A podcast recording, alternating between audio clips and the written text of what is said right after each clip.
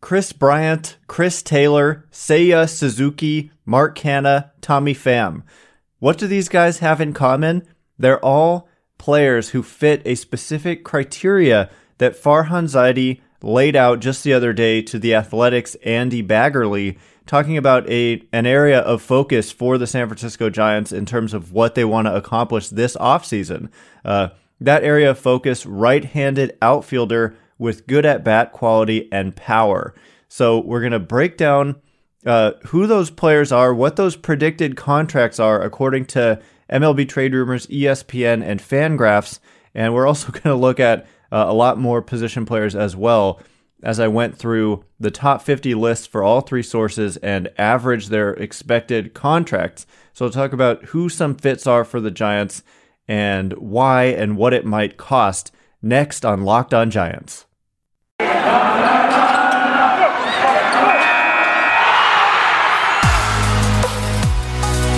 You are Locked On Giants, your daily San Francisco Giants podcast, part of the Locked On Podcast Network, your team every day.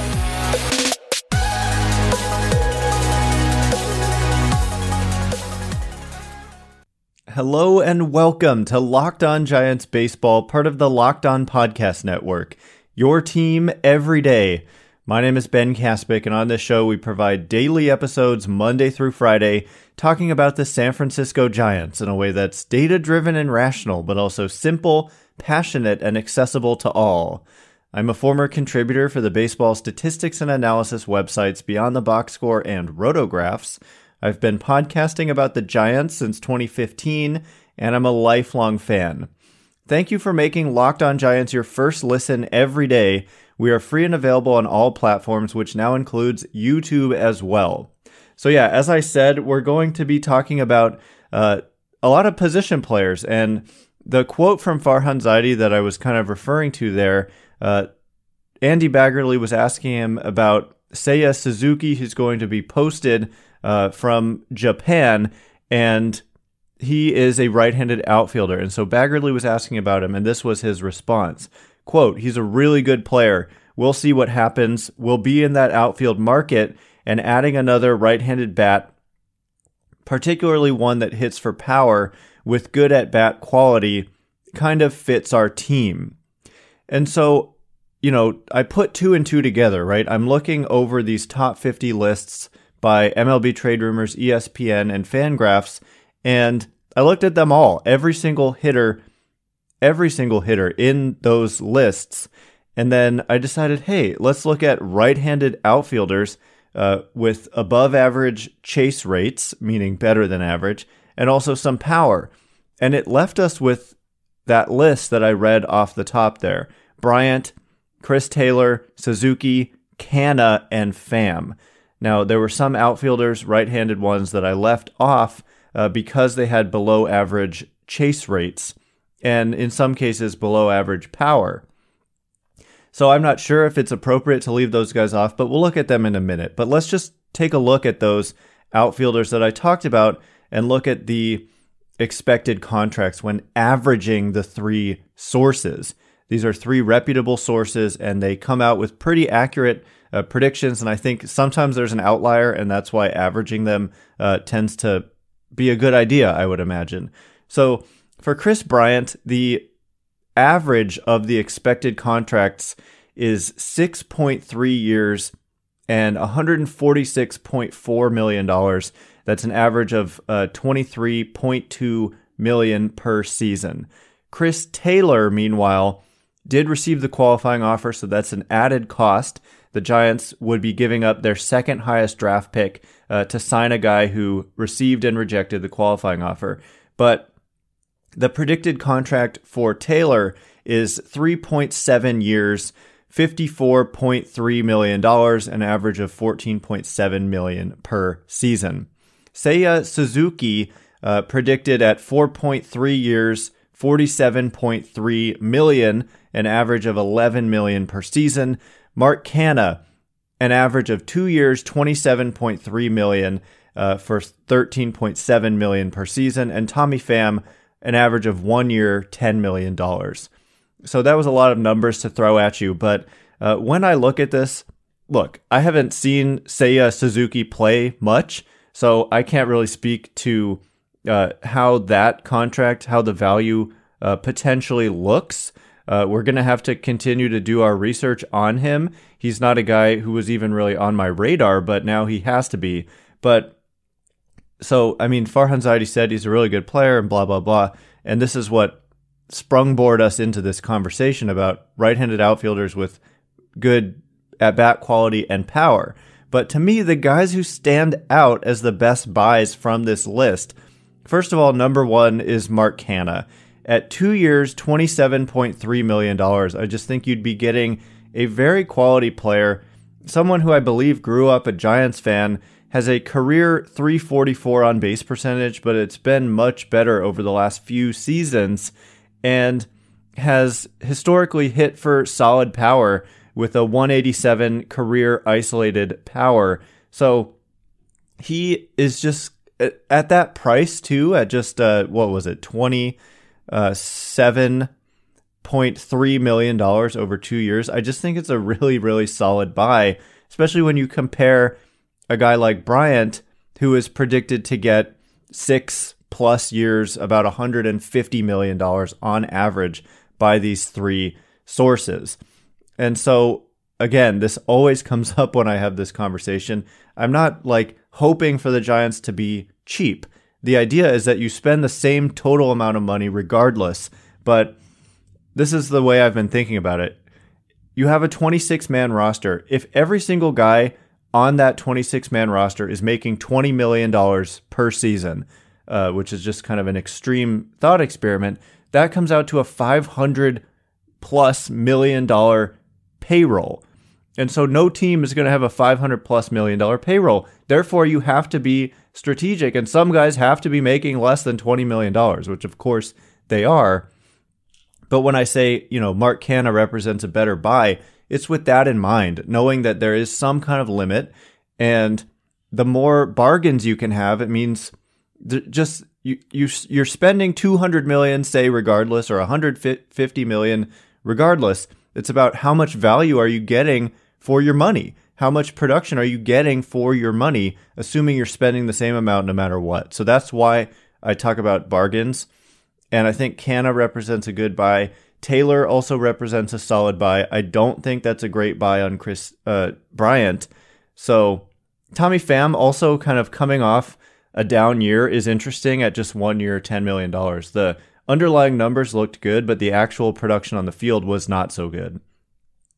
So, coming up next, we'll continue to look at this. We'll look at the guys, uh, the right handed outfielders who didn't make my list because they didn't have the great uh, chase rates. And then we'll also just take a look at some other position players who I think could be fits for the San Francisco Giants. But first, I want you to know that I love Thanksgiving, all of the good food and treats but one issue for me with the desserts is that I tend to not like to eat sugar. So it's always kind of a disappointing time in a lot of ways because there's all these delicious pies and whatnot out there, but I tend not to indulge. But the beauty of Built Bar is that they taste like a candy bar and can honestly uh, fill in for some of these delicious Thanksgiving treats like uh, coconut cream pie or raspberry pie. Instead, you can have a coconut built bar or a raspberry built bar, which is my personal favorite. All bars are covered in 100% real chocolate as well and have just about 4 grams of sugar compared to who knows what in that big slice of delicious Thanksgiving pie.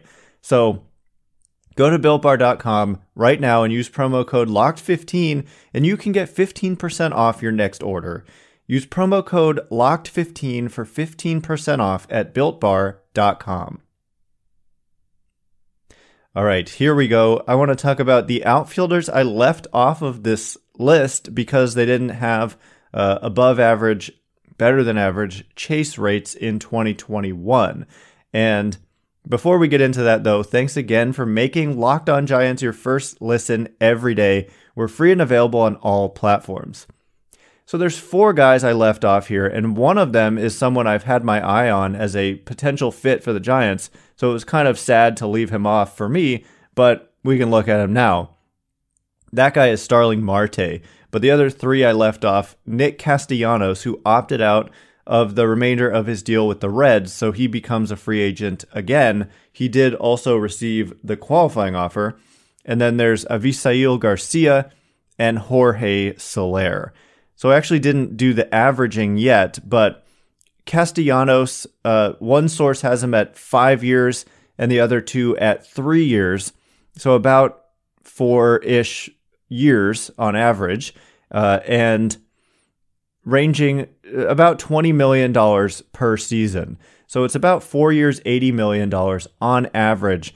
And that's an interesting situation there. I mean, it's an intriguing number because Castellanos has been such an impact bat, but below average defense, like well below average defense, and also below average chase rates. He's a guy who makes a lot of contact and has a lot of power and can hit for average, but not really a guy with good plate discipline.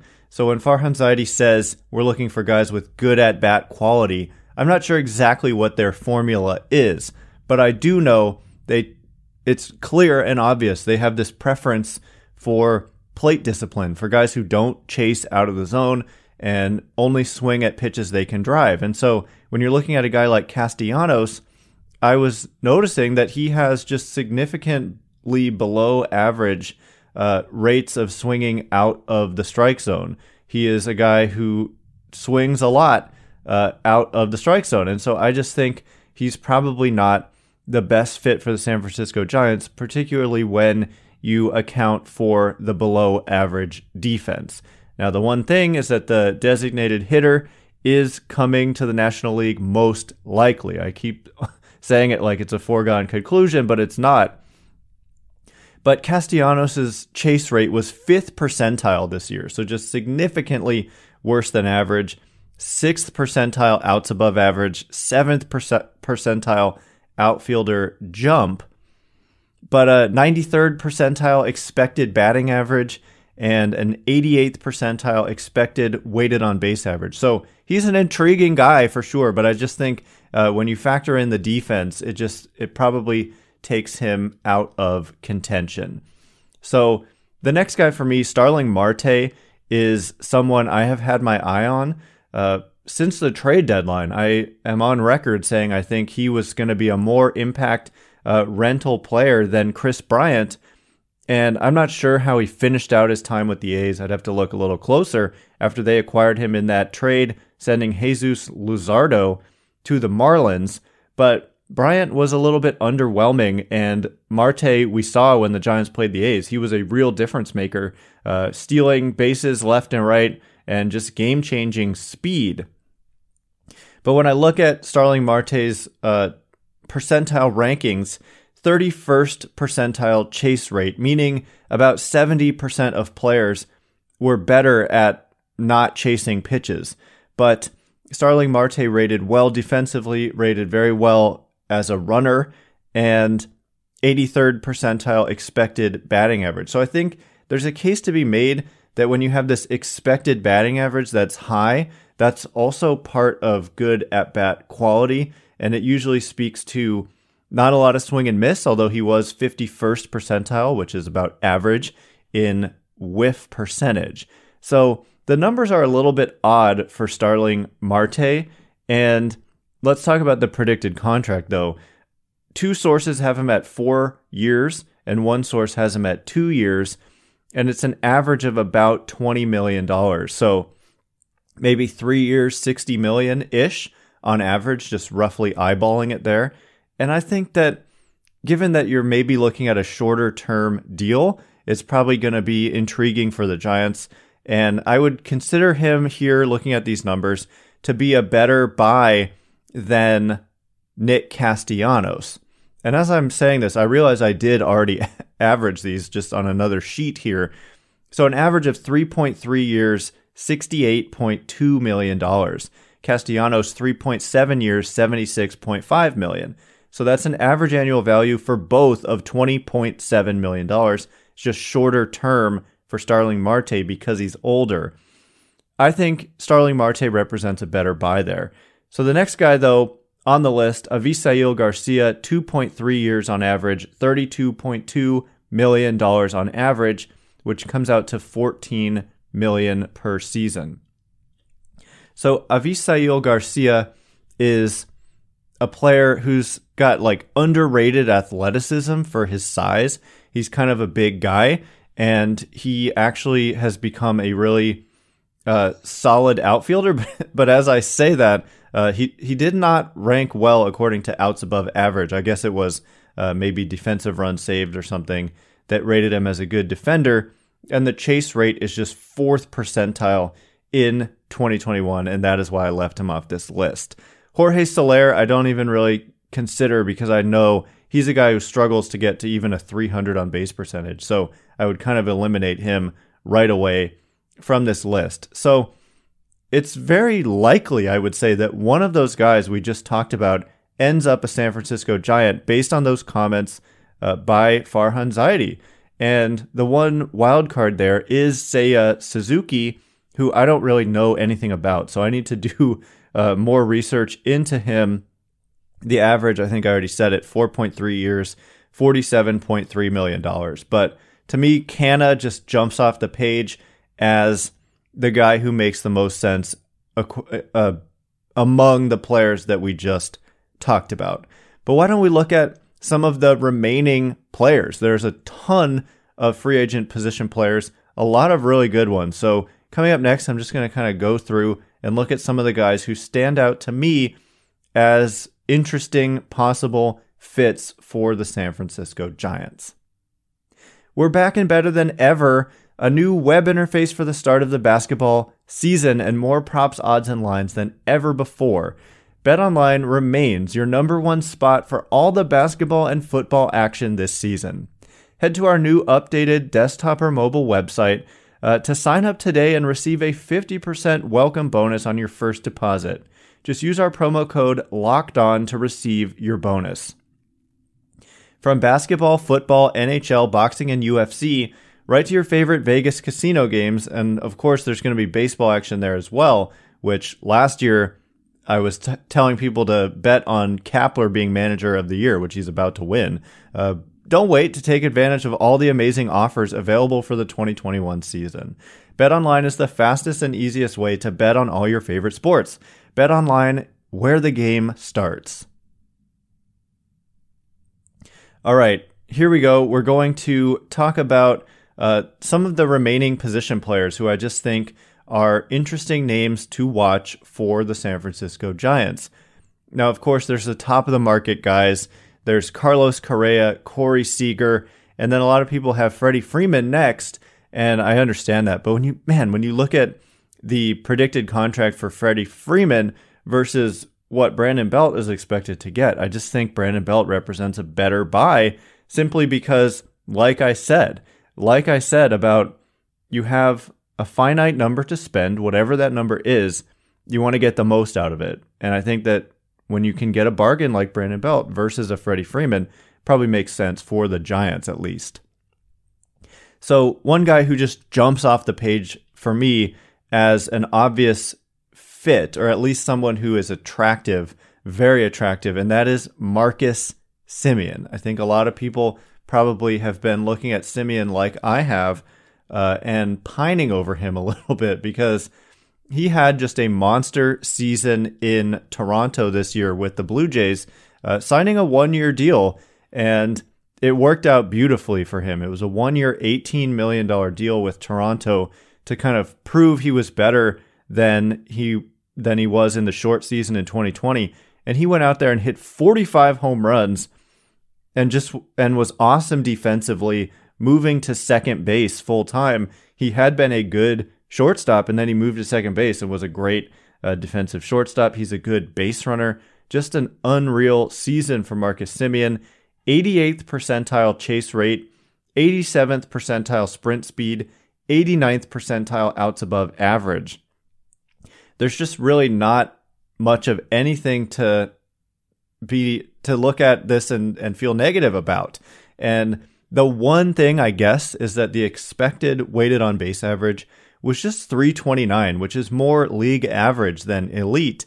And the actual weighted on base average was 368. So that is a big gap there. So that is the one thing. I guess when I say there's nothing uh, to dislike, that is the one thing. 33rd percentile expected batting average, 53rd percentile expected weighted on base average. So if you're getting a guy who's actually more of a league average bat, that is a big difference versus what he did this season. I mean, it's hard for me to kind of believe a guy who hit 45 home runs, stole 15 bases, was only caught once, was league average offensively. You know, he act I mean the production wasn't like I said, it was close to a 370 weighted on base average, but the expected numbers much lower than that. So that is interesting. It's something to look out for. The Steamer projection, a projection system featured on Fangraphs, has him at a 117 weighted runs created plus. So solidly above average. In his career now, he's been about 10% above average offensively. But when I look at the predicted contracts, that's where we've got to focus, right? Uh, one source has six years, one source has five, and one has four. So an average of five years, and then 22 million, 23 million, and 30 million per season. So I think that comes out to 25 million on average.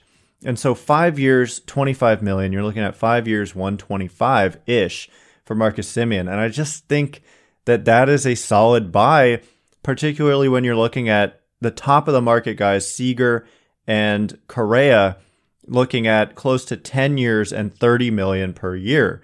So the shorter term, I think, is just safer, right? I just have there's risk associated with a eight, nine, 10 year deal that those two, Seager and Correa, are likely to command. And when I think about what Farhan Zaidi said, that quote we read at the very beginning, it wasn't clear he's distinctly talking about outfielders. He said we'll be in that outfield market and adding another right handed bat with power and good at bat quality kind of fits our team. So it's not clear. Was he talking about an outfielder or just anybody? And if he's talking about just anybody, I think that Semien more than meets what he's talking about there. And the vision that I have had is think about the defense, first of all. If you sign Semien and he's your second baseman and you bring back Belt, you've got Belt, who's great, Semien, who's great, Crawford, who's great, Longoria, who's very, very good as well. That would be one of the best infield defenses in the major leagues, if not number one. And what happens to Tommy La Stella? That's what you might be thinking. Well, what I'm thinking is DH. He could be a regular DH. I think he's not the strongest defender. And, you know, you could mix him in if somebody needs a day off at second or first. And I don't know. I assume the DH is coming, and that's just kind of my vision there. And I think that would make the Giants a much better team. And Semien also notably considered to be one of the great guys in the game, great clubhouse presence. Believe he grew up in San Francisco, or at least was born in San Francisco. Believe he grew up a Giants fan. Really kind of hard to sometimes verify these things. But he went to Cal. He played for the A's, so a Bay Area guy. He's reported to want to play on the West Coast. So to me, I'm kind of circling him in red ink as just a standout candidate, a standout uh, potential target for the San Francisco Giants. So that is all the time we have for today. I, there's a ton more position players to get to, but those are the guys who jump off the page for me at this early stage of the offseason. There's also uh, I'll say I'll save the rest of them for another time. So, coming up on Monday, we'll talk about any news that may happen over the weekend, or we'll do our mailbag Monday if there's nothing major that transpires. So, once again, my name is Ben Kaspick. You can follow me on Twitter at Ben Kaspick. That's K A S P I C K. If you like this show, please consider rating it or leaving a review. Uh, also, liking, commenting, subscribing on YouTube, all of that good stuff. So, thank you in advance, and thank you to everyone who's done so already. I can't wait to be with you again on Monday. Have a great weekend. Thanks again for listening. You are now Locked On Giants.